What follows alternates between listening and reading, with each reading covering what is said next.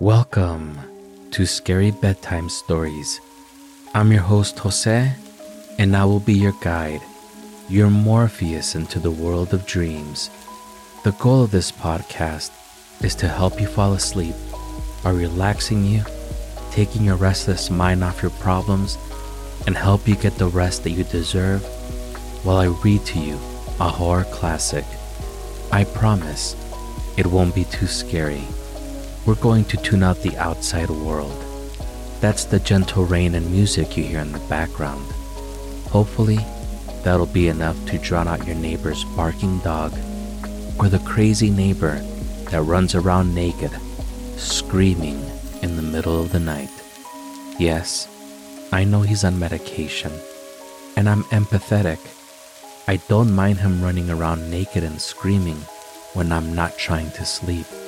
Put this episode on repeat or make a playlist of several episodes while we wait for James Hetfield's warm embrace for the Enter Sandman to come. I'll stop joking around, but if you want to hear more of my jokes, check out my other podcast, Technically a Conversation, a podcast I do with my lovely co host, Isela and Elena.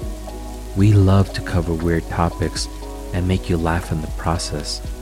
A link will be in the show notes, or go to technicallyaconversation.com. With all that out of the way, let's get started. Make yourself comfortable in your bed. Flip that pillow around to the cool side and relax your breathing. Smear some Vicks under your nose and focus on how soft and cool your sheets are. Today, I'll be reading you part one of The Monkey's Paw by W. W. Jacobs. Be careful what you wish for, you may receive it. Anonymous quote. Part 1 Outside, the night was cold and wet, but in the small living room, the curtains were closed and the fire burned brightly. Father and son were playing chess. The father, whose ideas about the game involved some very unusual moves, putting his king into such sharp and unnecessary danger that it even brought comment from the white haired old lady knitting quietly by the fire. Listen to the wind, said Mr. White, who, having seen a mistake that could cost him the game after it was too late, was trying to stop his son from seeing it.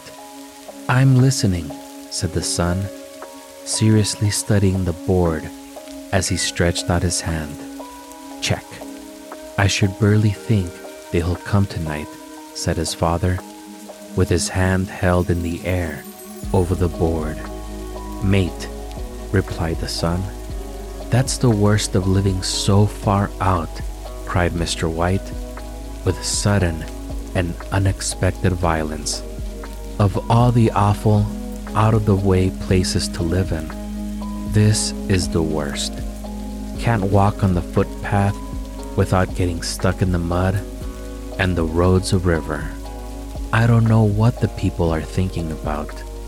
I suppose they think it doesn't matter because only two houses in the road have people in them. Never mind, dear, said his wife calmly. Perhaps you'll win the next one. Mr. White looked up sharply, just in time to see a knowing look between mother and son. The words died away on his lips, and he hid a guilty smile in his thin gray beard.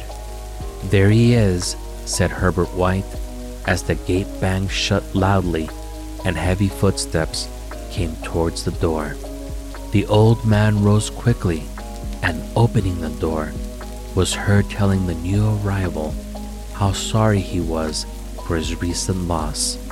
The new arrival talked about his sadness, so that Mr. White said, Tut, tut, and coughed gently as her husband entered the room, followed by a tall, heavy built, strong looking man whose skin had the healthy reddish color associated with outdoor life and whose eyes showed that he could be a dangerous enemy.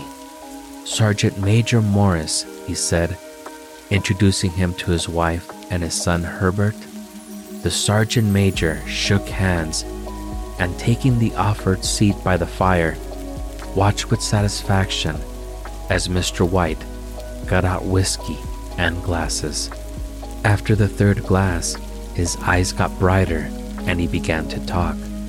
The little family circle listened with glowing interest to this visitor from distant parts as he squared his broad shoulders in the chair and spoke of wild scenes and brave acts, of war and strange peoples.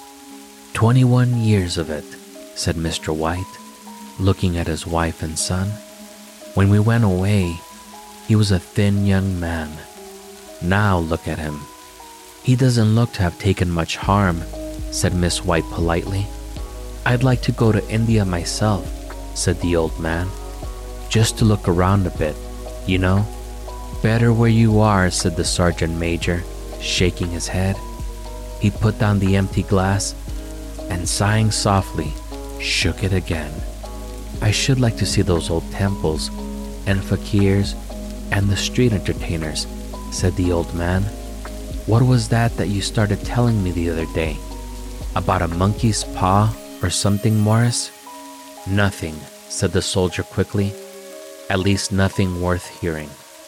Monkey's paw, said Miss White curiously. Well, it's just a bit of what you would call magic, perhaps, said the sergeant major, without first stopping to think. His three listeners leaned forward excitedly. Deep in thought, the visitor put his empty glass to his lips and then set it down again. Mr. White filled it for him again. To look at it, said the sergeant major, feeling about in his pocket. It's just an ordinary little paw, dry to a mummy. He took something out of his pocket and held it out for them. Miss White drew back with a look of disgust, but her son, taking it, examined it curiously. And what is there special about it? asked Mr. White as he took it from his son and having examined it, placed it upon the table. It had a spell put on it by an old fakir, said the sergeant major, a very holy man. He wanted to know that fate ruled people's lives and that those who try to change it would be sorry. He put a spell on it so that three different men could each have three wishes from it. The way he told the story showed that he truly believed it, and his listeners became aware that their light laughter was out of place and had hurt him a little. Well, why don't you have three, sir? said Herbert cleverly. The soldier looked at him the way that the middle aged usually look at disrespectful youth.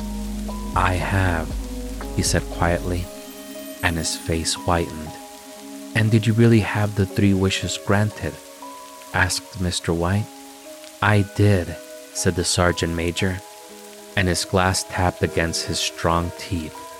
And as anyone else wished, continued the old lady, the first man had his three wishes. Yes, was the reply. I don't know what the first two were, but the third was for death. That's how I got the palm. His voice was so serious that the group fell quiet. If you've had your three wishes, it's no good to you now, then, Morris, said the old man at last. What do you keep it for? The soldier shook his head. Fancy, I suppose, he said slowly. I did have some idea of selling it, but I don't think I will. It has caused me enough trouble already. Besides, People won't buy. They think it's just a story. Some of them.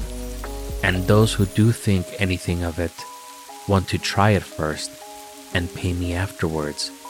If you could have another three wishes, said the old man, watching him carefully, would you have them? I don't know, said the other. I don't know. He took the paw and holding it between his front finger and thumb, suddenly threw it upon the fire. Mr. White, with a slight cry, quickly bent down and took it off. Better let it burn, said the soldier sadly, but in a way that let him know he believed it to be true. If you don't want it, Morris, said the other, give it to me. I won't, said his friend with stubborn determination. I threw it on the fire. If you keep it, don't hold me responsible for what happens. Throw it on the fire like a sensible man. The other shook his head and examined his possession closely. How do you do it? he asked. Hold it up in your right hand and state your wish out loud so that it can be heard, said the sergeant major. But I warn you of what might happen. Sounds like the Arabian Nights, said Miss White as she rose and began to set the dinner. Don't you think you might wish for four pairs of hands for me? Her husband drew the talisman from his pocket, and all three laughed loudly as the sergeant major, with a look of alarm in his face, caught him by the arm. If you must wish, he demanded, wish for something sensible. Mr. White dropped it back in his pocket and, placing chairs, motioned his friend to the table. In the business of dinner, the talisman was partly forgotten, and afterward, the three sat fascinated as they listened to more of the soldier's adventures in India. If the tale about the monkey's paw is not more truthful than those he's been telling us, said Herbert as the door closed behind their guest, just in time to catch the last train. We shan't make much out of it. Did you give anything for it, father? asked Miss White, watching her husband closely. A little, said he, coloring slightly. He didn't want it, but I made him take it, and he pressed me again to throw it away. Not likely, said Herbert with pretend horror. Why, we're going to be rich and famous and happy. Smiling, he said, Wish to be a king, father, to begin with. Then mother can't complain all the time. He ran quickly around the table, chased by the laughing Miss White, armed with a piece of cloth. Mr. White took the paw from his pocket and eyed it doubtfully. I don't know what to wish for, and that's a fact, he said slowly. It seems to me I've got all I want. If you only paid off the house, you'd be quite happy, wouldn't you? said Herbert, with his hand on his shoulder. Well, wish for 200 pounds then. That'll just do it. His father, smiling and with an embarrassed look for his foolishness in believing the soldier's story, held up the talisman. Herbert, with a serious face, spoiled only by a quick smile to his mother, sat down at the piano and struck a few grand chords. I wish for 200 pounds, said the old man clearly. A fine crash from the piano greeted his words, broken by a frightening cry from the old man. His wife and son ran towards him. It moved, he cried, with a look of horror at the object as it lay on the floor. As I wished, it twisted in my hand like a snake. Well, I don't see the money, said his son, as he picked it up and placed it on the table, and I bet I never shall. It must have been your imagination, father, said his wife, regarding him worriedly. He shook his head. Never mind, though. There's no harm done, but it gave me a shock all the same. They sat down by the fire again, with the two men finishing their pipes. Outside, the wind was higher than ever, and the old man jumped nervously at the sound of a door banging upstairs. An unusual and depressing silence settled on all three, which lasted until the old couple got up to go to bed. I expect you'll find the cash tied up in a big bag in the middle of your bed, said Herbert as he wished them good night and something horrible sitting on top of your wardrobe, watching you as you pocket your ill gotten money. Herbert, who normally had a playful nature and didn't like to take things too seriously, sat alone in the darkness, looking into the dying fire. He saw faces in it, the last so horrible and so monkey like that he stared at it in amazement. It became so clear that, with a nervous laugh, he felt on the table for a glass containing some water to throw over it. His hand found the monkey's paw, and with a little shake of his body, he wiped his hand on his coat and went up to bed. This concludes part one of The Monkey's Paw by W. W. Jacobs. Stay tuned for the next episode where we'll be concluding the story.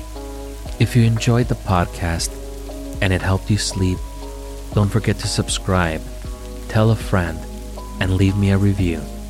You can also find me on all the socials at Scary Bedtime and listen to my other podcast, Technically a Conversation, at technicallyaconversation.com. All the links will be in the show notes. Have a good night.